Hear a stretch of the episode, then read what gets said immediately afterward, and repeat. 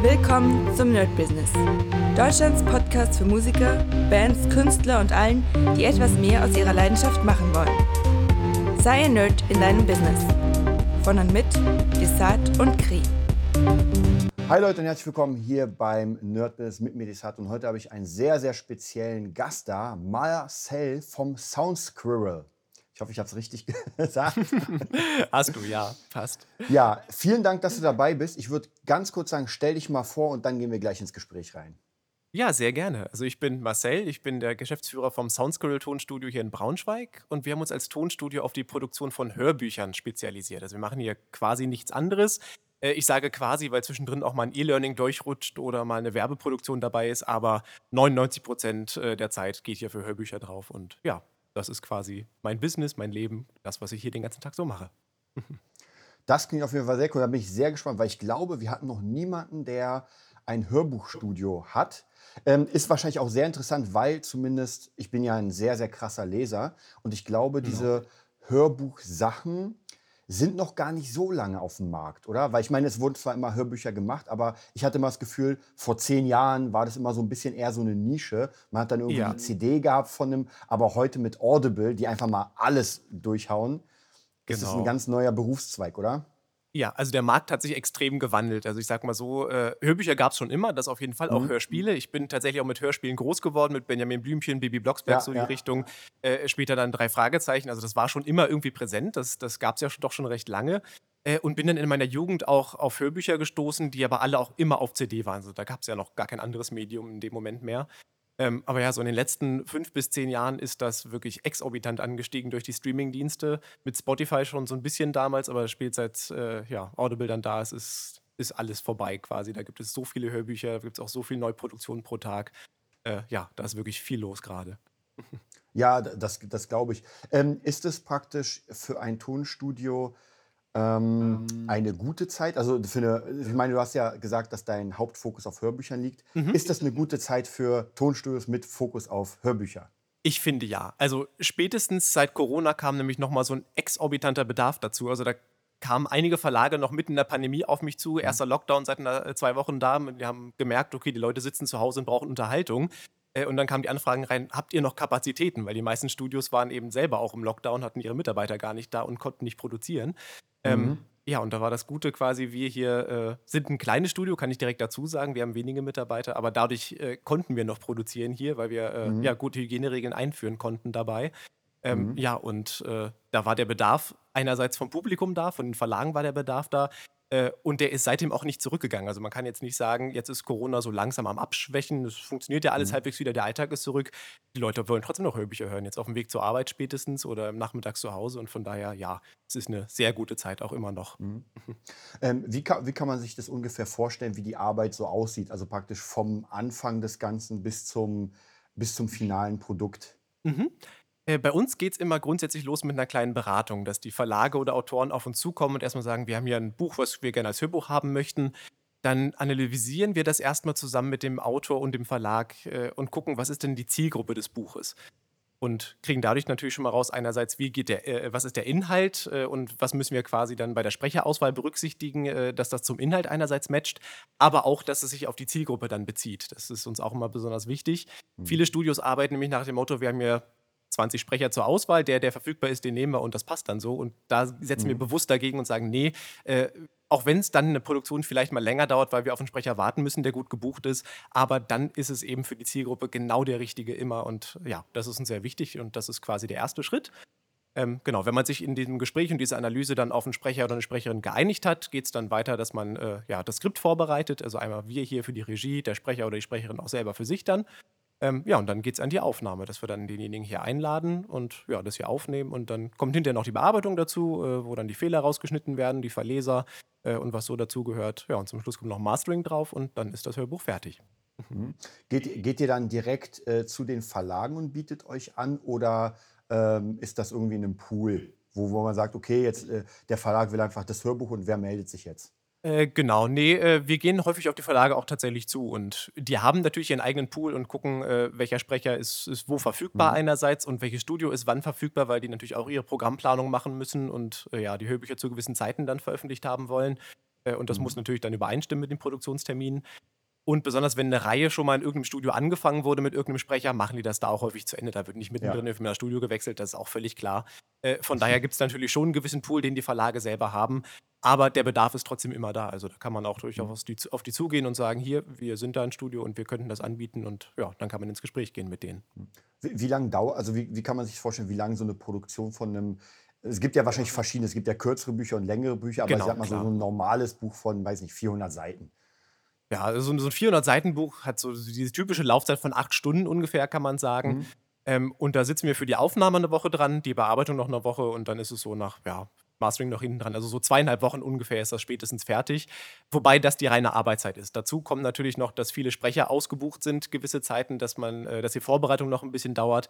Ähm, also quasi von Beauftragung bis zur Fertigstellung gehen gut und gerne mal drei, vier Monate ins Land. Die reine Arbeitszeit sind dann zweieinhalb Wochen so grob. Okay, aber das ist ja relativ schnell. Also ich hätte mir das viel länger ja. vorgestellt, weil ich meine, so ein Buch ist ja schon. Also okay, aber wahrscheinlich, wenn man wirklich, ihr habt ja wahrscheinlich Arbeitszeiten von, weiß nicht, sechs, sieben, acht Stunden. Genau. Äh, aber liest dann auch jemand acht Stunden, das ist ja schon viel. äh, nicht durchgehend auf jeden Fall. Also klar, wir haben bei uns Studiozeiten von 9 bis 18 Uhr und das ist auch das absolute Maximum. Äh, mhm. Meistens hören wir mit der Aufnahme zumindest vorher auf. Bei der Bearbeitung haben wir ein bisschen mehr Zeitraum, die Ohren ermüden nicht ganz so schnell, aber bei der Stimme müssen wir regelmäßig Pause machen. Wir organisieren uns da in der Regel so, dass wir anderthalb Stunden Blöcke machen. Also wir machen anderthalb Stunden Aufnahme, dann eine Viertelstunde Pause, nochmal anderthalb Stunden, dann kommt eine große Pause von mhm. mindestens einer Stunde. Da wird dann auch gegessen. Äh, geht auch gerne mal anderthalb Stunden dann. Also da ist dann mhm. wirklich mal Ruhe für die Stimme. Und dann kommt nachmittags nochmal ein anderthalb Stunden Block und dann ist auch die Stimme meistens durch. Dann muss man wirklich aufhören, damit die auch nicht überlastet. Ja, erfahrene Sprecher mhm. schaffen dann quasi nochmal einen Stundenblock da hinten dran, äh, aber das ist individuell. Also meistens sind wir wirklich so diese drei, anderthalb Stunden Blöcke, die dann ja, den wir aufnehmen. Wird dann, wird dann währenddessen schon gearbeitet oder macht man es erst, dass man sagt, okay, die Stimme ist komplett da und dann geht es in die Bearbeitung? Genau, also erst komplett aufnehmen und dann bearbeiten, das machen wir. Also ich setze zwischendrin mittlerweile Marker. Äh, habe ich am Anfang nicht mhm. gemacht, weil ich gedacht habe, oh, ich weiß ja, was ich gehört habe. Äh, kriegt mir das ja. halt nichts gemerkt, habe im Skript reingeschrieben und gesagt, ja, da, mhm. das vielleicht, das vielleicht. Äh, nee, ich setze mittlerweile wirklich Marker auch in der Session drin, dass ich weiß, ah, da ist das. Und der Grobschnitt geht dadurch dann auch schön schnell, dass ich erstmal nur an den Markern mich orientiere und das alles zurechtschiebe, wie ich mir das schon während der Aufnahme mhm. markiert habe. Äh, und danach kommt dann einmal nochmal das komplette Durchhören, wo dann ja die Feinarbeit nochmal geschieht. Aber ja, das Grobe ist bis dahin dann schon erledigt. Und ja, aber das kommt wirklich erst im Anschluss an die Aufnahme, die geht komplett durch im mhm. ersten Schritt.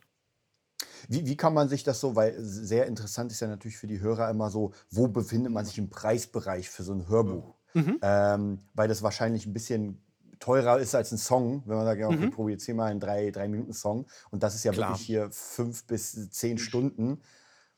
Äh, so, so eine grobe, grobe Linie. Genau. Äh, also einen festen Preis kann ich auch gar nicht sagen. Das ist höchst individuell, mhm. weil es auf den Sprecher ja. ankommt. Es kommt darauf an, ob man das per Remote aufnimmt oder hier im Studio. Oder also da gibt es verschiedenste Faktoren, die den Preis beeinflussen.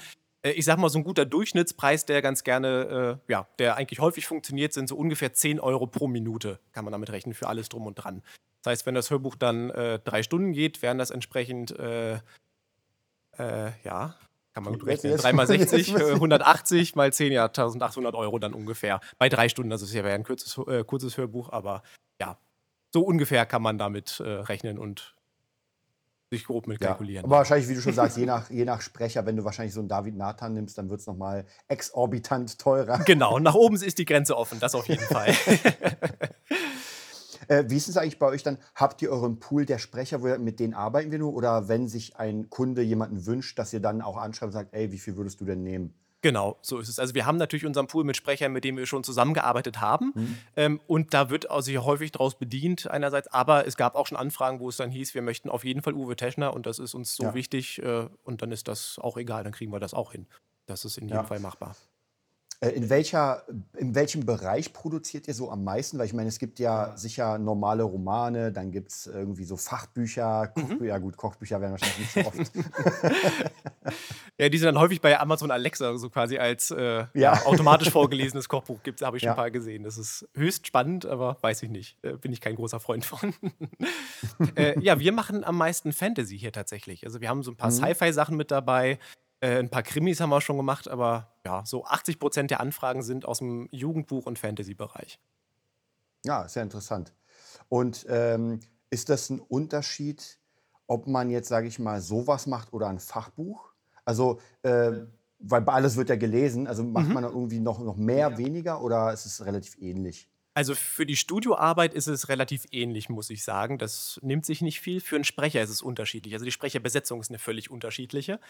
Ähm, mhm. Generell bei Belletristik, also auch bei, bei Fantasy in dem Bereich, geht es ja häufig darum, eine Geschichte zu erzählen, auch mhm. von verschiedenen Perspektiven aus, von verschiedenen Charakteren. Und dann nimmt man eben häufig Schauspieler oder eben Leute, die auch sich ja gut in andere Rollen hineinversetzen können, was einfach hauptsächlich Schauspieler sind, äh, damit man eben diese Abgrenzung zwischen den verschiedenen Charakteren einfach hat. Und das hat man mhm. bei einem Fachbuch gar nicht. Da geht es wirklich eher darum, dass man dieses Thema interessant darstellen kann und eben ja, den Zuhörer mitreißen kann, ohne dass es langweilig wird äh, und dass das Thema gut rübergebracht wird. Und das können Schauspieler in der Regel auch. Häufig aber Radiomoderatoren noch deutlich besser, weil die eben das Nachrichtensprechen gewöhnt sind. Äh, ja, ja, stimmt. Und Kein, von daher, keine Emotion. genau. Und da muss man dann eben gucken, wie man das macht. Und ja, von daher ist die Anforderung an die Sprecher auf jeden Fall ganz unterschiedlich. Aber die Aufnahme an sich ist quasi dasselbe. Mhm. Wie ist denn dein, um mal komplett anderen Schwenk zu machen, wie ist denn dein Werdegang? Weil das mhm. interessiert mich, wie man praktisch zu einem Hörbuchtonstudio kommt, sozusagen. Äh, von einer ganz anderen Ecke quasi. Also, was heißt ganz anders, stimmt auch nicht. Äh, ich habe mich grundsätzlich schon immer für Musiktechnik interessiert. Also, ich habe viel Musik gemacht früher, auch viel in Bands gespielt mhm. Äh, und mich dann selber mit dem Home Recording beschäftigt und das einfach ja, aus Interesse verfolgt und nebenbei gemacht. Und habe mich beruflich dann eher in die Informatikschiene ausgerichtet, weil ich dachte, ja, so ein bisschen Technik äh, interessiert dich auf jeden Fall auch und ich glaube, das ist ein sicherer Job. Das war so das, äh, der mhm. erste Gedanke nach der Schule quasi. Äh, und habe dann Informatik studiert mit Schwerpunkt Richtung Medieninformatik und Fachrichtung Audio- und Videodesign, weil ich irgendwie diese Audiokomponenten da noch mit drin haben wollte. Äh, genau, und habe das dann erstmal studiert und dann hinterher zwei Jahre auch noch als Entwickler gearbeitet hab aber nebenbei immer gedacht, ja, es ist, ist auf jeden Fall schön, das, das macht dir Spaß, aber so ganz willst du die Musik noch nicht abschreiben und die Technik dahinter und Tonstudio-Technik. Mhm. Äh, das macht das doch nebenbei mal so. Das war so erstmal der Gedanke. Dass ich dann, das Equipment hatte ich ja eh schon zusammengespart und selber äh, damit gearbeitet so ein bisschen. Und dann habe ich gedacht, ja, machst du das doch mal nebenberuflich, baust dir eine Website auf und bietest Songmischung an, weil das für deine Band schon gemacht mhm. hast. Äh, und damit sollte es eigentlich losgehen. Das war so die Idee. Hab nebenbei halt noch als Entwickler gearbeitet und dann kamen auch die ersten Anfragen von Bands, habe das so gemacht. Und was ich dann aber viel spannender fand, ist, dann kamen die ersten Firmen mit irgendwelchen Werbeaufträgen, die gesagt haben, oh, äh, wir wollen hier jetzt ein neues Werbevideo produzieren. Das war so die Zeit, wo dann äh, YouTube schon ziemlich groß war quasi, wo Instagram gerade von Facebook übernommen wurde und plötzlich mhm. alles auf Video umgeschwenkt ist und Leute brauchten Werbesprecher für irgendwelche Videos. Ähm, und da kamen dann darüber die Anfragen. Ich dachte mir, es hat ja gar nichts mit dem zu tun, was ich machen will. Hab die ersten auch erstmal abgelehnt und gesagt, nee, bin ich nicht der Richtige für, kann ich nicht. Äh, aber als dann irgendwie so 10, 15 Anfragen kamen, dachte ich mir, irgendwie muss da doch irgendwie ein Markt für da sein, wenn das so oft gefordert wird. Probier es doch einfach mal aus. Wenn es kacke wird, das, ja, dann gibst du dem Kunden sein Geld zurück und dann war es halt nichts, aber probier es halt mal aus. So, und so bin ich da reingerutscht und habe dann gemerkt, nee, Sprache ist eigentlich ein total spannender Bereich, der mir persönlich mhm. sogar noch mehr Spaß macht als die Musik. Hätte ich auch anfangs nie gedacht, äh, aber ja, so bin ich da dann reingerutscht und habe mich dann quasi an meine Kindheit erinnert, dass ich eben viele Hörspiele und Hörbücher gehört habe und dachte mir dann, ja, den Bereich gibt es doch auch noch, dann spezialisiere dich doch darauf. Und ja, so bin ich dann da reingerutscht. Mhm. Und bist du dann gleich praktisch, hast du dein eigenes Tonstudio dann gleich gegründet oder erstmal irgendwie für andere noch was gemacht? Äh, ja, also ich habe angefangen bei mir quasi im Arbeitszimmer zu Hause, wo ich ein, ich nannte es immer Tonstudio, aber es war eigentlich quasi mein Rechner mit äh, Kopfhörer und Interface und Mikro dran, so ungefähr. Ähm, genau, damit habe ich dann angefangen und äh, das dann auch nach und nach aufgerüstet. Also das Wichtigste war erstmal die Raumakustik, damit ich vernünftig mhm. aufnehmen konnte. Das wusste ich da auch schon und habe mir dann entsprechend da schon meine kleine Ecke eingerichtet, dass ich äh, zumindest eine trockene Aufnahme realisieren konnte. Mhm. Äh, ja, und von da aus ist es dann anhand von Aufträgen immer gewachsen, dass ich quasi ja, das Geld aus den Aufträgen genommen habe, ins Equipment und in Räume gesteckt habe und ja, so das Studio nach und nach aufgebaut habe. Mhm. Äh, sprichst du denn auch selbst? Nicht mehr. Ich habe es am Anfang gemacht, Ach. einfach um es mal alle Seiten auch kennengelernt zu haben, mhm. äh, weil ich mir dachte, ja, willst du dem Sprecher sagen, was er zu tun hat, wenn du es selber nicht kannst? Passt ja auch irgendwie nicht. Ähm, und habe es dann einfach äh, ja, erstmal ausprobiert und dann später auch ein bisschen Sprachunterricht genommen und Gesangsunterricht mhm. genommen und Stimmcoachings äh, gemacht. Ja, und habe, würde ich sagen, eine gute Grundlage da, aber spreche nicht mehr selber, weil ich merke, dass das nicht meine Leidenschaft ist, das können andere besser. okay, also machst du praktisch wirklich das Technische. Genau, ich bin für die technische Begleitung hier des Ganzen und auch dann äh, für die, äh, wie heißt es, für die Regieführung. Also mhm. aus künstlerischer Sicht quasi den Sprecher anzuleiten, wie man denn ja, so ein Take noch besser gestalten könnte. Mhm. Wie, wie, kommt man denn sozusagen an die Sprecher denn ran? Weil ich meine, die meisten haben ja wahrscheinlich schon Agenturen. Mhm. Und, aber du hast ja gesagt, ihr habt auch einen eigenen Pool. Ähm, sind es dann, aber es sind keine exklusiven Sprecher, sondern die, Nein. Also, genau. Gibt also, es denn sowas, die exklusiv irgendwie nur sind? Oder? Wenige, sage ich mal. Also ich weiß, dass es ein paar Sprecher gibt, die zumindest mit drei, vier Studios nur exklusiv zusammenarbeiten. Mhm. Hat aber den Hintergrund, das sind dann meistens auch Synchronsprecher, die eben äh, auch extrem eng getaktete Termine haben, die wirklich von einer Produktion zur nächsten springen mhm. müssen, mhm. äh, weil im Synchronbereich die äh, Deadlines einfach so kurz gehalten sind, weil es wirklich kurz vor Veröffentlichung häufig erst fertig werden mhm. muss. Mhm. Äh, ja, und wenn dann eine Hörbuchproduktion zwischendrin ist, wo du quer durch Deutschland reisen musst, passt das einfach nicht. Und dann haben die sich als Studios in ihrer Nähe rausgesucht, mit denen sie gut klarkommen. Äh, ja, das gibt es häufiger mal, aber ansonsten sind die eigentlich alle frei verfügbar für jeden. Mhm. Wie, wie kommt man denn, weil ich glaube, dass einige der Hörer tatsächlich auch Sprecher sind. Ich hatte ja mal wieder so bestimmte Mails von, von Leuten, die ja synchron mhm. sprechen und so weiter. Und die fragen mal, wie kommt man äh, als Sprecher in ein Tonstudio rein? Also, dass man praktisch auf deren ähm, ja, Gehaltsliste ist sozusagen. Ganz einfach, einfach anschreiben. Das ist so das, was, was viele machen tatsächlich. Und es, es klingt so simpel und profan eigentlich, aber ja, äh, ja. jemand, den ich selber nicht kenne, woher soll ich den dann kennen? Klar, man kann mal ein bisschen suchen und wenn man eine Website hat, wird man vielleicht auch noch gefunden. Aber es gibt mhm. einfach auch so viele Sprecher gerade, es kann nicht jeder gefunden werden. So, das kommt dazu. Ja, ja. Und da muss man eben auch mal selber auf die Leute zugehen. Äh, ja, und das Simpelste ist dann einfach, drei, vier Demos zu haben, am besten auch aus dem Bereich, in dem man arbeiten möchte. Wenn man sagt, ich möchte Hörbücher machen, mhm. dann nimmt man sich halt drei, vier Hörbuchdemos auf und schickt die an die Studios und sagt, hier bin ich und äh, hör doch gern mal rein. Und die meisten hören dann eben auch gern mal rein. Es kann dauern, äh, je nachdem, äh, wie gut das Studio ausgelastet ist, kann das auch mal drei, vier Wochen oder Monate dauern, bis eine Antwort kommt. Aber die meisten sind sehr dankbar dafür, weil eben auch der Bedarf an neuen Sprechern immer da ist. Von daher, ja. Also sagst du, es ist auf jeden Fall für Sprecher schon eine Sparte, wo man sagt, die ist noch nicht komplett ausgelutscht und äh, Nein. kein Plätzchen mehr frei. Äh, absolut nicht. Also wie wir vorher auch schon besprochen haben, ist der Bedarf an Hörbüchern einfach gestiegen und wir können nicht 500 Hörbücher mit 10 Sprechern besetzen. Das ist erstmal langweilig ja, und ja. so viel schaffen die auch kapazitätstechnisch gar nicht. Ja. Äh, von daher brauchen wir dann entsprechend auch 300, 400 Sprecher, um das Ganze abbilden zu können. Mhm. Äh, ja, und wer hat die schon mal eben so rumliegen? Und da ist natürlich neuer Input immer erforderlich. Wie, wie, ist denn bei dir? Also, äh, wie viele Hörbücher kann man denn theoretisch so monatlich überhaupt schaffen? Weil das ist ja schon, mhm. wenn du sagst, zweieinhalb Wochen, das ist ja, dann kann man ja gar nicht so viele Projekte annehmen. Also, wenn man nicht mhm. irgendwie 20 Räume hat und 20 äh, Leute, die das machen. Was ist denn so das Limit? Also, zumindest bei euch. Genau, also wir selber haben ja zwei Studios quasi, in denen wir parallel aufnehmen können und mhm. von daher schaffen wir so im Schnitt, ja, die meisten Produktionen gehen ja so um die zwei Wochen, also so vier bis fünf Produktionen kriegen wir pro Monat hin, aber das war es dann auch schon. Also mehr schaffen wir hier auch nicht. Mhm. Genau. Und du sagst, und ähm, du sagst ja, es gibt ja mehr als genug. Äh, sind das dann ähm, Verlege oder Verlage, die dann, also mit denen ihr arbeitet, oder sind es auch, ich, ich nenne es mal Privatautoren, die sagen, naja, ich habe hier ein Buch geschrieben und würde das gerne mal äh, vertonen lassen? Mhm, gibt es tatsächlich auch. Äh, also die hauptsächlichen sind natürlich die Verlage, weil die auch ein entsprechendes Budget haben. Aber mhm. es gibt eben auch viele Self-Publisher, die äh, ja, sich selber auf dem Markt auch bekannt machen wollen und sagen, das ist äh, nicht nur eine Leidenschaft von mir, ich möchte nicht nur Texte veröffentlichen, damit ich meine Meinung rausgebracht habe und meine Ansicht rausgetragen habe, äh, mhm. äh, sondern ich möchte gerne Autor werden. Und die haben dann gewisse Ziele und Vorstellungen. Äh, und die buchen dann auch gerne mal für sich selber ein Hörbuch quasi. Äh, also das gibt es durchaus, ja. Ja, das ist auf jeden Fall interessant, weil wie du schon sagst, da, da muss man ja doch wahrscheinlich ein bisschen mehr ähm, Budget haben Budget dafür. Haben. Klar, genau. Also es äh, ist, ist, teurer, als ein Buch selber zu schreiben. Also ja. klar, wenn man sich als Autor jetzt selber bezahlen möchte, wird das auch teurer, aber die meisten sagen natürlich, äh, meine Schreibzeit ist keine Arbeitszeit und von daher ist so ein Buch verhältnismäßig günstig äh, ja. gemacht und das ist beim Hörbuch eben einfach nicht der Fall.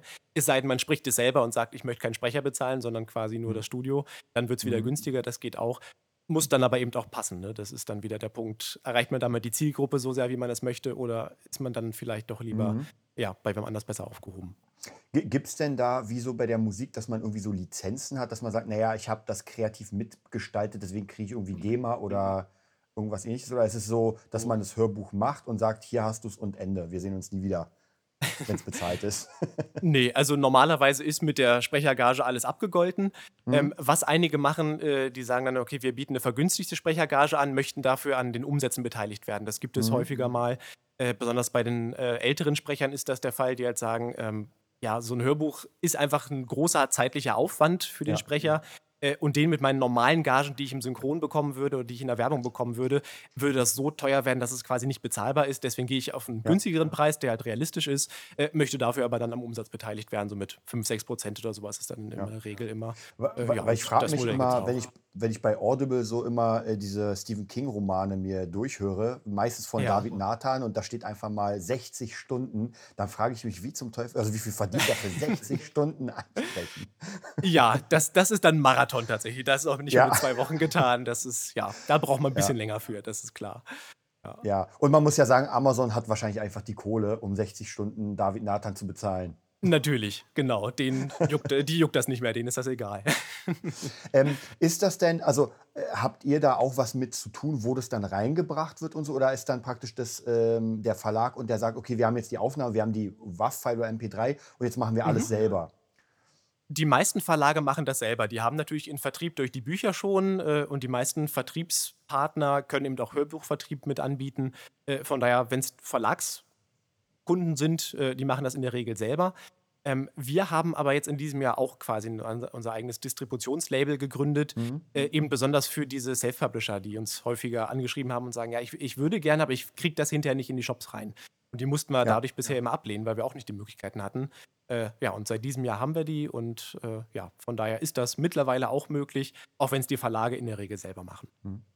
Was gibt es denn da? Weil ich, ich meine, ich kenne wirklich nur, ich glaube, Beatbook und Audible. Dann hört es auch schon auf. Und äh, Spotify als äh, Streaming-Dienst sozusagen. Genau. Ja, äh, Storytel gibt es natürlich noch, die sind relativ groß. Und ansonsten haben mittlerweile fast alle Buchhandlungen, die auch einen Online-Shop haben, äh, auch quasi einen Online-Hörbuch-Shop. Also jedenfalls die Ach, großen echt, Ketten. Ja? Weltbild zum Beispiel hat einen eigenen, weiß ich, Thalia hat einen eigenen äh, Online-Shop für, äh, ja, für Online- mhm. Online-Hörbücher, also in digitaler Form. Äh, ja, da gibt es, ja, also unsere Auslieferliste beträgt insgesamt 200 Shops gerade. Also oh. müsste ich tatsächlich nachgucken, um die alle. Ich wollte gerade sagen, ich kenne drei. Da, da, ist ein bisschen was drin. ja, also echt interessant. Äh, wie ist denn das eigentlich so mit. Ähm, ich meine, bei einem Buch weiß man ja ungefähr, wie viel man bekommt. Wenn man ein Buch für, weiß nicht, 20, 30 Euro verkauft, dann weiß man ja ungefähr, wie viel man dann bekommt. Aber wie ist es mhm. mit Hörbüchern? Weil das, ist, das wird ja dann gestreamt. Oder mhm. ähm, was kann man sich da vorstellen, was da überhaupt für Gagen dann sind, auch über einen Zeitraum? Genau, äh, ist völlig unterschiedlich. Je nach Titel äh, kann man gar nicht so pauschal mhm. sagen. Ähm, besonders sind teilweise die Modelle auch recht komplex. Also Audible hat ja zum mhm. Beispiel so ein Vergütungsmodell, wo es davon abhängt, ob du das jetzt als kostenloses Hörbuch, was du einmal pro Monat mhm. hast, dir kaufst oder es mhm. selber kaufst oder von einem Freund empfohlen bekommen hast und daraufhin kaufst. Und alles äh, sind unterschiedliche Preise dann für den Autor und den Verlag. Äh, das ist total spannend, was da äh, bei rumkommt, äh, aber auch hochkomplex. Äh, von daher aber so als Durchschnitt kann man sagen, so ungefähr 25 Prozent des Verkaufspreises bleiben davon hängen, so im Durchschnitt. Das heißt, wenn das Buch jetzt 20 Euro kostet, kannst du dir davon ausrechnen, sind ungefähr 8 Euro dann für den Verlag eben da. Äh, ja, beim Streaming ist es ein bisschen weniger da ist das Gute, oder man sagt ja häufig zumindest bei Musik, mhm. äh, Spotify zahlt so wenig, das sind ja äh, wirklich ja. im Cent-Bereich die Beträge. äh, das Gute an so einem Hörbuch ist natürlich, das hat eine gewisse Länge. Das heißt, da ja. bist du nicht mehr bei drei Minuten pro Song dabei, dann hat so ein Hörbuch eben auch mal 200, 300 Titel. Ja, und ja. wenn man so ein Hörbuch einmal hört und 200, 300 Titel gehört hat, ja, dann ist man auch schon wieder im Euro-Bereich von der Bezahlung her. Da bleiben dann auch mal so ein, zwei Euro quasi pro Hörbuch einmal durchgehört hängen. Ähm, ja, aber wenn man da vernünftiges Marketing äh, betreibt, kann man davon durchaus äh, auch guten Umsatz mit erzielen. Mhm. Also sagst du, es ist auch für den, für den äh, Schreiber ein lukratives Modell, ein Hörbuch von seinem Buch zu machen?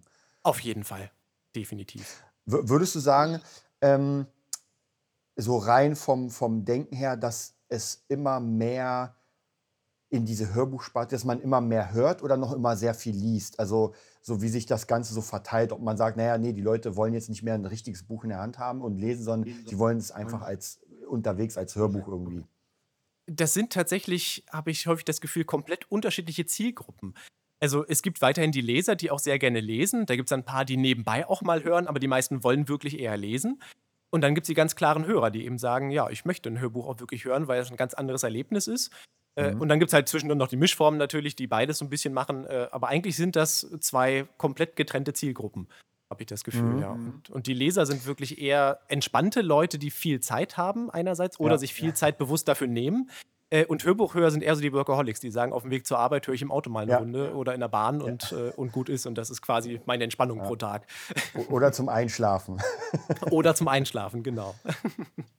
Macht ihr eigentlich ähm, nur rein Hörbücher oder auch zum Beispiel, was du vorhin meintest, Hörspiele mit vielen verschiedenen Stimmen? Mhm. Äh, wir machen auch Hörspiele, aber nur zu bis zu einem gewissen Grad. Ähm, Mhm. also unser Studio hat natürlich nur eine gewisse Größe und wir kriegen hier so vier Sprecher gleichzeitig ungefähr rein. Das funktioniert noch ganz gut. Alles darüber hinaus wird ein bisschen kritisch dann. Und wenn das so äh, ja, besonders komplexe Produktionen wären, wo man eben mal sieben, acht verschiedene Stimmen gleichzeitig braucht, die können wir nicht mehr abbilden. Das machen wir dann nicht mehr. Ähm, genau, aber so, ich sag mal, normale Hörspiele, äh, die kriegen wir auf jeden Fall hin, die machen wir auch. Aber, es- aber es heißt praktisch, dass man, wenn man, wenn man die Szenen hat, dann müssen schon alle da sein. Es kann nicht sein, dass jeder seinen Take einfach einspricht und das Ja, genau. Äh, Kann man Okay. schon machen, aber das hört man auf jeden Fall auch raus. Also, weil die Interaktion zwischen den äh, Schauspielern ist ja in Live einfach viel gegebener. Also, die, die Ja. interagieren miteinander. Da gibt es auch teilweise eine Abweichung vom Text, das merkt, oh, das steht hier so gar nicht, aber es wirkt viel geiler, weil es einfach spontan Ja. entstanden ist und das in die Mhm. Situation reinpasst. Und von daher würde ich bei Hörspielen immer äh, darauf setzen, die gleichzeitig Mhm. aufzunehmen, auf jeden Fall. Also auf jeden Fall sehr interessant, weil ich dachte immer so bei, bei Synchron zum Beispiel hat man ja mal, ein Mensch geht rein, spricht die Lippen nach und Genau. dann wird das ja zusammengehauen es passt schon. Aber bei Hörbüchern habe ich mich immer gefragt, so sind da wirklich 20 Leute am Tisch und Ja, im Synchronbereich ist ja auch das Gute, man hat das Original schon vorliegen. Also man sieht Ja, quasi die ja. Interaktion, wie es sein soll, wie das Gefühl ist, hat man dann im Bildformat und im Originalton schon da und muss das nur spiegeln. Das ist dann natürlich einfacher und dann kann man es auch wieder äh, aufteilen. Aber wenn Ja. das quasi erst im Entstehen ist, in dem Moment, äh, ja, dann braucht man diese Simultaninteraktion. Mhm. Und vielleicht nochmal, um auf dein Studio zu, zu sprechen zu kommen. Ähm, Mhm. Das bedeutet praktisch, dass man schon mit einem, also spezialisiert auf Hörbücher, Tonstudio, schon ganz gut auf Dauer Aufträge bekommt, also weil einfach die Masse an, an Bedarf da ist. Und das hört sich aber an, als würde man schon das, ähm, wie soll ich sagen, das muss man schon so ein bisschen aufbauen. Also aus dem heimischen Kinderzimmer sozusagen wird es dann wahrscheinlich schwer zu sagen, ich meine jetzt eine Hörbuchproduktion auf. Äh, genau, also das wird natürlich schwierig. Da haben einfach auch die Verlage natürlich ein gewisses Qualitätsanspruch, den sie äh, ja einfach haben müssen, äh, Mhm. damit die Zielgruppe da nicht sagt, "Oh, was habt ihr denn jetzt plötzlich gemacht? Äh, von Mhm. daher, klar, das muss dann schon gegeben sein. Aber ja, grundsätzlich kann da jeder hinkommen, sag ich mal. Wenn man da wirklich Interesse dran hat, ist das jetzt kein großes Hexenwerk. Also für Musikstudios, wenn man jetzt sagt, man möchte ein Schlagzeug aufnehmen, braucht man einen Mhm. relativ großen Raum, am besten hohe Decken, Ja, damit das vernünftig klingt. Äh, bei Mhm. Sprache ist das eben nicht der Fall. Da ist ein eher kleinerer Raum, nicht zu klein, aber auf jeden Fall ein trockener Raum äh, schon ausreichend und schon kann man Sprachproduktion machen. Von daher Mhm. ist der Zugang da häufig einfacher, aber trotzdem mit gewissem Aufwand verbunden, ganz klar. Was ist denn so für das Studio, was, was sind die Zukunftsaussichten? So, wohin willst du mit dem Studio? Oh, das ist eine spannende Frage. ähm, es klingt immer so schön arrogant, sage ich mal, äh, aber man darf ja auch gerne mal groß träumen, deswegen äh, nicht zu ernst nehmen, aber das sind schon so die Ziele. Ich wäre gerne langfristig äh, das einzige Hörbuchstudio Deutschlands. Das ist so der große Mhm. Plan, wo ich hingehe. Nicht mehr nur hier vor Ort, also dann hat man natürlich auch Mhm. mehrere Standorte in Berlin, München, Köln, wo wir gerade Partnerstudios zwar haben, aber quasi noch keinen eigenen Standort. Ähm, Mhm. Ja, aber das ist quasi so als Hauptproduktionsstätte für Hörbücher sich zu etablieren, ist somit das ja, langfristige Ziel, auf das wir hinarbeiten. Ja, aber es klingt auf jeden Fall schon mal ganz gut. Dann hat man ja zumindest so eine Vision. Und hast du Genau. irgendwie so bestimmte, weiß nicht, Studios oder so, wo du sagst, oh, die will ich mir noch ranziehen? Oder irgendwelche Unternehmen oder, oder vielleicht irgendwelche Autoren, wo du sagst, ey, ich will auf jeden Fall für Stephen King was machen. Ähm, jein. Also, ich sag mal so, so, man möchte natürlich auch gerne so an den großen Produktionen immer beteiligt sein. Also, so der nächste Harry Potter oder so, so ein Harry, Po- äh, Ja. Harry Potter hatte ich gerade, äh, Herr der Ringe Buch oder irgendwas so in die Richtung, ist natürlich immer schön. Ähm, ja, mit wem ich sehr gerne mal noch zusammenarbeiten würde, wäre Ursula Posnanski. Das ist auch meine persönliche Lieblingsautorin, einfach deswegen. Äh, und als Sprecher hätte ich auch gerne noch mal Patrick Mölleken. Der ist, Mhm. ja, gar nicht mal so bekannt, glaube ich, aber auf jeden Fall auch einer meiner Lieblingssprecher. Und von daher, das wäre so eine Kombination, die ich gerne mal hätte. Äh, einfach für mich persönlich aus Interessensgründen mal mit denen zusammenzuarbeiten. Aber ansonsten bin ich da grundlegend natürlich offen für alles. Weil ich finde, Mhm. Man jeder, muss ja auch sagen, hm? Genau, weil ich finde, jeder Autor hat auf jeden Fall ein gutes Hörbuch verdient. Äh, und bevor man sich das jetzt selber organisiert und sagt, ich suche mir irgendwie bei Upwork jetzt mal einen Sprecher oder bei voices.com oder wie die alle heißen ja, ja. Äh, und, und versucht das irgendwie selber zu organisieren, da, das kriegt man zwar irgendwie hin, aber das Ergebnis ist nicht dasselbe. Und dann, ja, merkt man das spätestens an den Verkäufen dann, dass man das eben vielleicht doch am falschen Ende gespart hat. Muss man dann immer Ja, für sich selber ja, das entscheiden. Das ist wahrscheinlich bei allem so. Ich meine, wenn man sich einen Profi holt, der einfach schon Jahrzehnte in dem Bereich ist, ist es natürlich was anderes, als wenn man ähm, auch, also ich meine, man muss ja irgendwie hochkommen. Also es gibt ja immer diese Newcomer, die dann irgendwie was versuchen. Aber ich glaube, du hast schon recht, da ist es natürlich schwierig. Da müsste man einen Newcomer finden, der so hart Herzblut dafür hat, dass er, Genau. obwohl er die Erfahrung nicht hat, trotzdem das wettmacht mit seinen Skills, anstatt irgendjemanden zu nehmen, der einfach sagt, ey, ich brauche irgendwie einfach irgendwie Kohle. Ich nehme einfach alles auf, ob es eine Genau. Werbung ist. Genau, ja, da muss man eben gucken und ja. Häufig merkt man das eben auch schon an den Vorgesprächen mit den Autoren, was so Mhm. deren Ziele sind und was der Drive ist.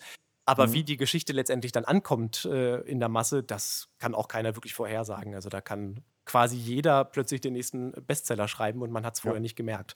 Weil einfach, ja, der Markt Gibt unterschiedlich es da, da irgendwie Erfahrungen, die du hast, wie man zum Beispiel ein Hörbuch vermarktet? Weil ich meine, was, was mir jetzt einfällt, ist natürlich klar, man hat es bei Audible und hofft, dass es auf der äh, Wunschliste irgendwie landet. Also das Gute ist, Audible macht selber sehr viel Werbung und Mhm. der Algorithmus dafür ist zum Auffinden von Hörbüchern relativ gut. Das heißt, Mhm. äh, erstmal ist es auf der Plattform drauf und es passiert nochmal noch gar nichts. Aber wenn man es irgendwie geschafft hat, so 10, 20, 30 oder auch mal 100 äh, Hörer dahin gelenkt zu haben, Mhm. dann merkt Audible, oh, da ist plötzlich ein bisschen Traffic. Ich pushe das selber mal. Ich mache damit mal ein bisschen Werbung, weil denen das ja anscheinend gefällt und guck mal, was passiert. Und dadurch hat man schon mal einen Mhm. sehr guten Marketingkanal, äh, sobald man da vertreten ist. Aber da muss man eben erstmal hinkommen, dass man eben so, so die ersten 100 Hörer mal äh, an Land geschafft hat. Und da Mhm. finde ich, ist tatsächlich so dieses direkte, diese direkte Ansprache über Facebook und Instagram immer noch sehr hilfreich. Einerseits natürlich, dass man als Verlag sagen kann, wir machen äh, jetzt mal eine Live-Session mit dem Autoren zusammen und wir besprechen mal das Buch und Mhm. machen dafür, darauf neugierig und sowas in die Richtung. Aber auch über bezahlte Werbung kann man dann äh, Ausschnitte von dem Hörbuch mal ausspielen, so als Video, vielleicht noch schön gestaltet, dass man dann nicht nur Ton hat, sondern wirklich ein visuelles Format daraus bastelt sich selber Mhm. und das einfach mal in die Masse rausschickt, ohne Link zu dem Hörbuch, sondern also erstmal sagt, hier guckt euch das mal an. Und dann, Mhm. dann kann man im zweiten Schritt sagen, alle Leute, die sich das mindestens 70 Prozent angeguckt haben, die scheinen ja interessiert zu sein, denen äh, gibt man dann nochmal eine zweite Präsentation, wo man dann den Link zu dem Hörbuch schickt und sagt, guck mal, das gibt's als Hörbuch. Vielleicht interessiert dich das ja, weil du das Video schon toll fandest. Ähm, genau, und so durch so ein zweistufiges äh, ja, Instagram- und Facebook-Marketing kann man dann auch sehr viel noch erreichen. Mhm. Würdest du sagen, dass, also ich meine, so ein Hörbuch ist ja schon eine teure Produktion. Wahrscheinlich sollte man sie nicht komplett frei rausgeben, oder? Also man Nein. sagt hier so Promo. Es, es kommt natürlich darauf an, was man jetzt erreichen möchte. Also, äh, Mhm. was ich häufiger erlebe, ist jetzt im Expertenbuchbereich oder so Fachbuchbereich, Mhm. ähm, dass den Leuten das dann wichtig ist, eben einfach ja als Experte wahrgenommen zu werden und äh, sich selber sein, seine Marke aufzubauen und vielleicht als Speaker gebucht zu werden. Und da kann es häufig dann schon sinnvoll sein, das Buch quasi kostenlos rauszugeben und Mhm. sagt, das ist für mich nur eine, ja, eine Marketingkosten, äh, die ich da jetzt rein investiert habe. Ähm, dann kann es mal sinnvoll sein, aber wenn man das als, ja, als Verlag wirklich betreibt und davon lebt, von den Buch- und Hörbuchverkaufen, äh, Verkäufen, dann sollte man da definitiv auch äh, ja, das zum Verkauf anbieten. Ganz klar. Ja, wahrscheinlich hast du recht. Ja, Im Expertenbereich ist wahrscheinlich der Fokus auch woanders, dass man sagt, wenn ich einmal gebucht werde, dann kriege ich irgendwie 8000 Euro für meinen Speaker. Und da Genau. kann ich mir locker leisten, einfach mal so 2000 irgendwie für ein Hörbuch zu machen. Ganz wo, genau. wo ein Autor einfach davon lebt, dass er natürlich das, das verkauft. Richtig, genau. Und da, ja, das ist halt dann quasi die, die zwei verschiedenen Wege und da muss jeder für sich finden, was ist denn sein eigenes Ziel äh, für dieses Hörbuch genau. Aber ja, da kann Mhm. man natürlich dann auch beratend tätig sein, wenn der Kunde Mhm. kommt und Interesse hat, äh, ja, da eine gewisse Erwartungshaltung reinzubringen und den ja auch berät, was überhaupt Mhm. realistisch wäre. Aber ja. Ist es denn für, für dein äh, Tonstudio, wie wichtig ist da Marketing und Social Media und das Ganze? spannenderweise gar nicht so wichtig. Also Marketing an sich ist wichtig. Äh, Wir gehen auch viel auf Messen, wir sind viel mit Mhm. Verlagen in Kontakt, in Direktgesprächen, in Telefonaten äh, und sowas. Aber Social Media an sich ist fürs Business gar nicht mal so relevant, weil Mhm. da eben häufig äh, mehr die Hörer sind und die Leute, die quasi das Hörbuch am Ende konsumieren, aber nicht selber Mhm. beauftragen. Natürlich gibt es dann Mhm. da auch verschiedene Autoren, die darüber auf einen aufmerksam werden, aber die werden auch häufig über andere Wege dann auf einen aufmerksam, entweder weil wir sie anschreiben, äh, ja, oder weil sie selber merken, wir möchten ein Hörbuch und gehen dann auf die Suche und finden dann unsere Webseite oder sowas. Von Mhm. daher Social Media nicht so wichtig, Website und Direktmarketing schon wichtig. Okay, weil ist ja auch interessant, man muss ja sagen, Social Media, ich habe auch immer das Gefühl, dass äh, Firmen, bis auf Riesenfirmen wie Coca-Cola, die nehmen wir mal raus, aber so normale Firmen, irgendwie kommt es mir vor, als würde das nicht so funktionieren in Social Media, weil man doch eher so auf die einzelnen Personen, auf die Geschichte und wenn ich dann mit einem ähm, mit einer äh, Firma ankomme, mit einem Unternehmen, das ja sozusagen in dem Sinne gesichtslos ist, dann ist es immer ein bisschen schwierig, die Genau. Leute da in den Bann zu ziehen. Und da haben Influencer einfach viel mehr, weil die einfach irgendwie zeigen, wie sie trinken, essen und weiß nicht was. Absolut, absolut.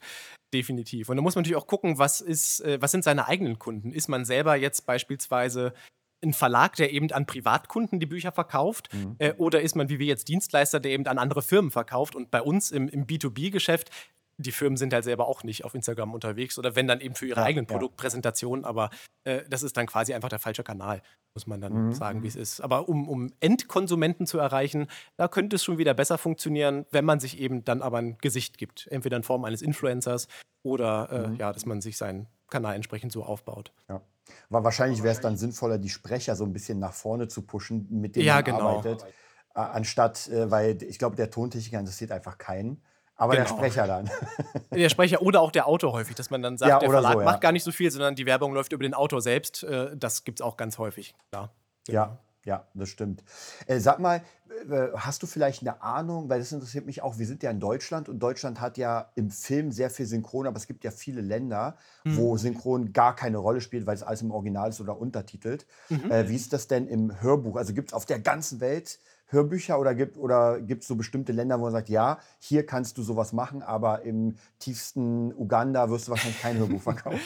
äh, tatsächlich ist es genauso. Also der deutsche Markt ist äh, man nennt es ja auch gerne, also so diese, dieser Dachbereich, so Deutschland, Österreich, Schweiz, mhm. ist ein sehr audiophiler Markt. Also wir lieben Audiotitel in jeglicher Form. Also deswegen sind, wird mhm. auch viel synchronisiert, äh, weil wir das eben gewohnt sind, historisch bedingt. Mhm. Äh, und deswegen funktionieren hier Hörbücher auch so gut. Ähm, Im englischen Sprachraum funktioniert es auch noch. Also besonders die Amerikaner lieben Hörbücher. Äh, einfach mhm. als anderes Format, weil viele da auch einfach lesefaul geworden sind, habe ich das Gefühl, und das einfach in die Zeit gerade gut reinpasst. Deswegen funktioniert das mhm. da auch sehr gut.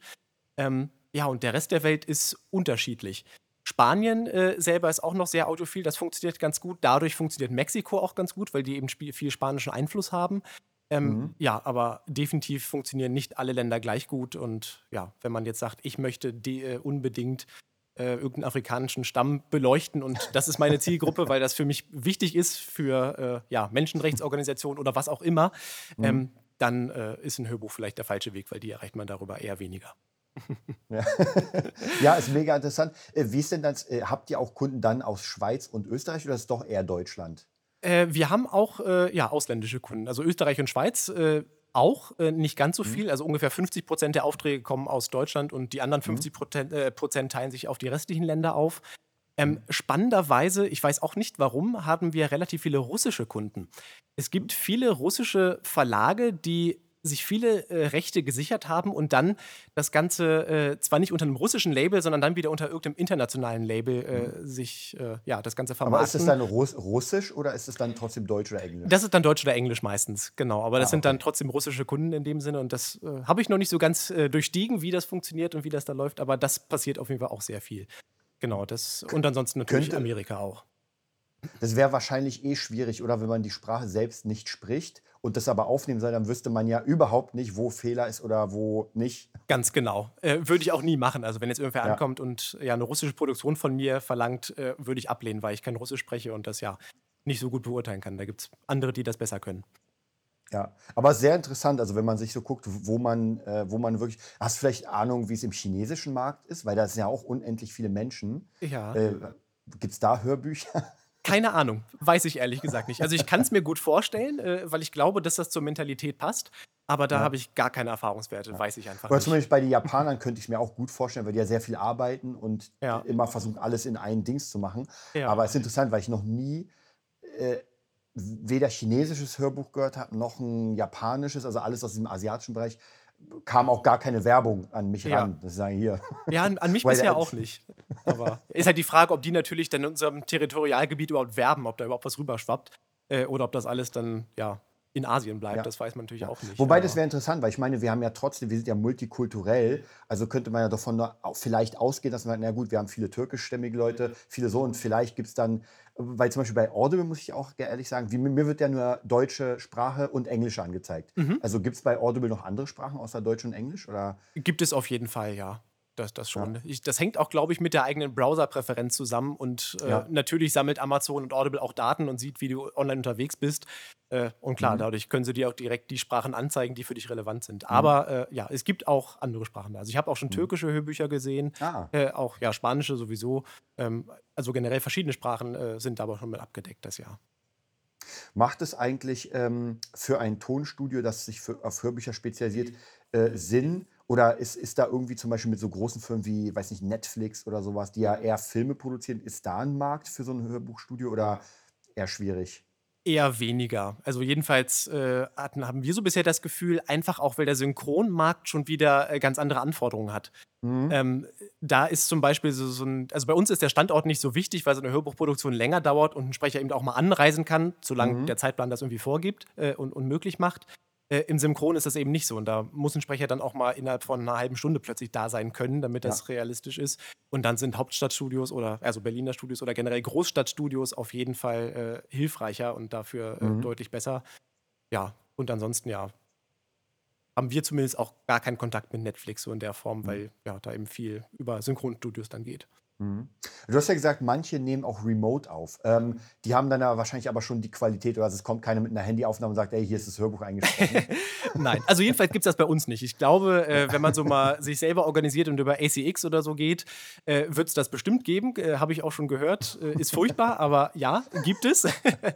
Äh, aber definitiv nicht bei uns. Also wenn äh, wir mit Remote arbeiten, mhm. ist das immer ein Sprecher mit einer vernünftigen Sprecherkabine und einem vernünftigen mhm. Setup ähm, da kommen wir auch im Zweifel vorher vorbei und gucken, wenn der Sprecher sagt, ich habe mir das zwar eingerichtet, ich glaube, es ist in Ordnung, äh, mhm. aber wenn der Sprecher sich nicht hundertprozentig sicher ist und Erfahrung mit hat, gucken wir da vorher auch nochmal drauf, dass das auf jeden Fall gewährleistet ist. Äh, mhm. Auch einfach unseren Kunden gegenüber wäre das sonst unfair, wenn wir da sagen, ach, komm ruhig her, wir kriegen das irgendwie hingebogen. Äh, nee, dann lieber gleich vernünftig machen und wenn es nicht passt, dann passt mhm. es nicht. Genau. Und ja, bei einer Remote-Aufnahme ist es auch grundsätzlich so, dass wir live mit dabei sind, nicht unbedingt vor Ort, aber zumindest per Skype oder äh, Session-Link dazugeschaltet. Okay, dass man das auch dann anhört und sich die Marker setzt und so. Genau, dass man sich die Marker setzt und auch Regie führen kann, dass man sagt, okay, äh, der Bogen war gerade nicht so schön, man kommt nicht auf den Schluss, den der Satz eigentlich aussagt, macht das doch nochmal so mhm. und so, dass man da direkt eingreifen kann und nicht dann erst äh, alles aufnimmt quasi und dann mhm. die, äh, die Revisionen hinterher kommen. Genau, sondern mhm. dass man das gleich mit das. Das macht ja wahrscheinlich auch die Erfahrung, oder? Dass du das hörst und merkst, ah nee, das geht so nicht. Auf jeden Fall, ja. Da ist viel Erfahrung dabei. ja. Und dann wahrscheinlich von den äh, Studios, wenn es fertig ist, dann kann ja auch mal was kommen, dass sie sagen, nee, der Satz gefällt uns nicht, wir brauchen ihn nochmal oder. Na klar, das kann immer mal passieren. Das ist, mhm. ja, ist nie ausgeschlossen. Es gibt auch mal Möglichkeiten, äh, dass zum Beispiel im Text einfach Fehler sind, weil kein mhm. Lektor ist perfekt, kein Korrektor ist perfekt, da kommen immer mhm. mal irgendwelche äh, Kleinigkeiten auch durch. Äh, und dass man dann quasi zusammen mit dem Sprecher sich eine Variante überlegt, die dann richtig ist, aber dann vielleicht dem Autor nicht gefällt und dass man dann hinterher nochmal nachbessern muss, das kommt vor. Das gehört mit dazu. Ja. Ja, also ist auf jeden Fall sehr interessant, gerade mit diesen Remote-Arbeiten, weil wir ja doch sehr weltoffen sind. Aber ähm, dadurch, dadurch kann man ja wirklich mit ganz vielen verschiedenen Leuten arbeiten, ohne dass die extra herkommen. Wie ist es genau. denn eigentlich, wenn äh, eine Revision drin ist bei einem Sprecher, der bei euch war? Muss der dann nochmal ankommen?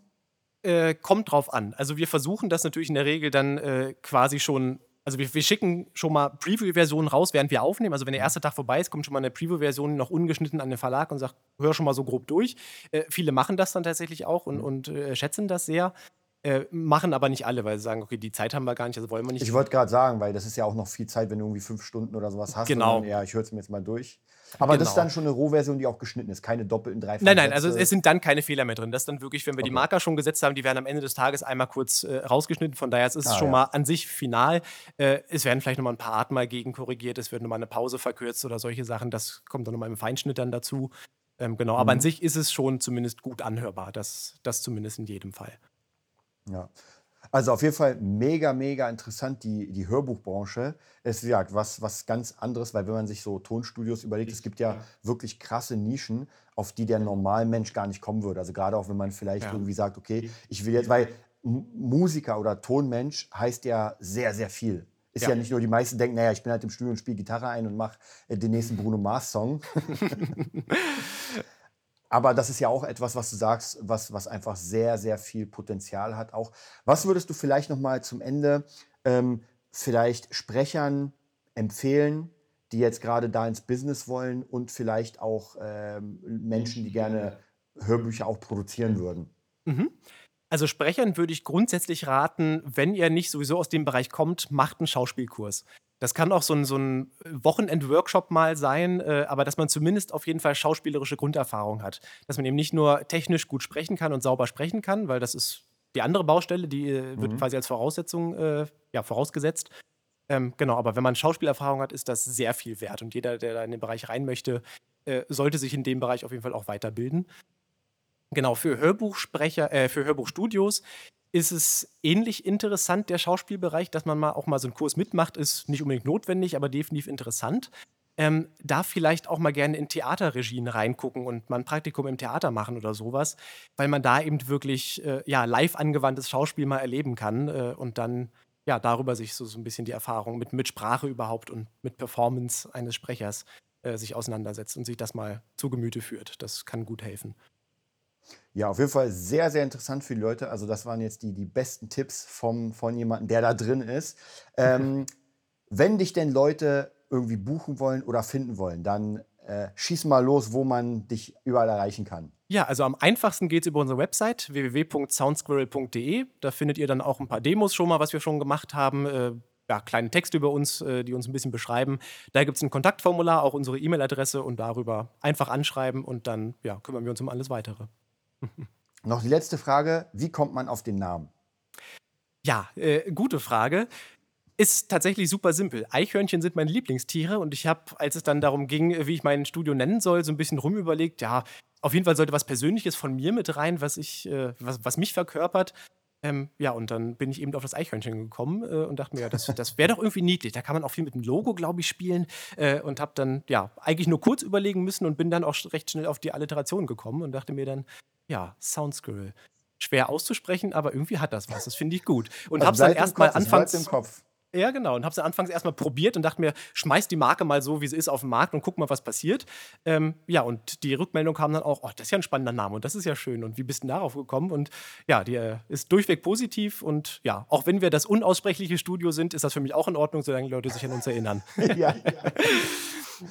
Ja, dann danke ich dir. Falls sich Leute melden wollen für Hörbücher, für alles Mögliche, einfach äh, an Marcel schreiben, auf die Webseite gehen. Und dann danke ich dir auf jeden Fall, dass du dabei warst. Ich hoffe auf jeden Fall, dass wir uns nochmal sehen, weil ich gerne so nach ein, zwei Jahren nochmal äh, ein Interview mache, so was passiert ist. Ja, sehr gerne. Also, ja, mir jetzt auch viel Spaß gemacht. Danke, dass ich hier sein durfte. Und jederzeit gerne wieder. Bis zum nächsten Mal. Bis dann. Tschüss. Das war die neueste Folge vom Nerd Business Podcast. Wir hoffen, es hat dir gefallen und bitten dich darum, uns eine 5-Sterne-Bewertung bei iTunes zu geben. Vier Sterne werden bei iTunes schon abgestraft. Also gib dem Podcast bitte die 5-Sterne-Bewertung und teile uns auf Facebook, Instagram und schicke ihn an deine Freunde. Wir leben davon, dass du uns hilfst, unsere Message zu verbreiten. Wir danken dir vom ganzen Herzen dafür.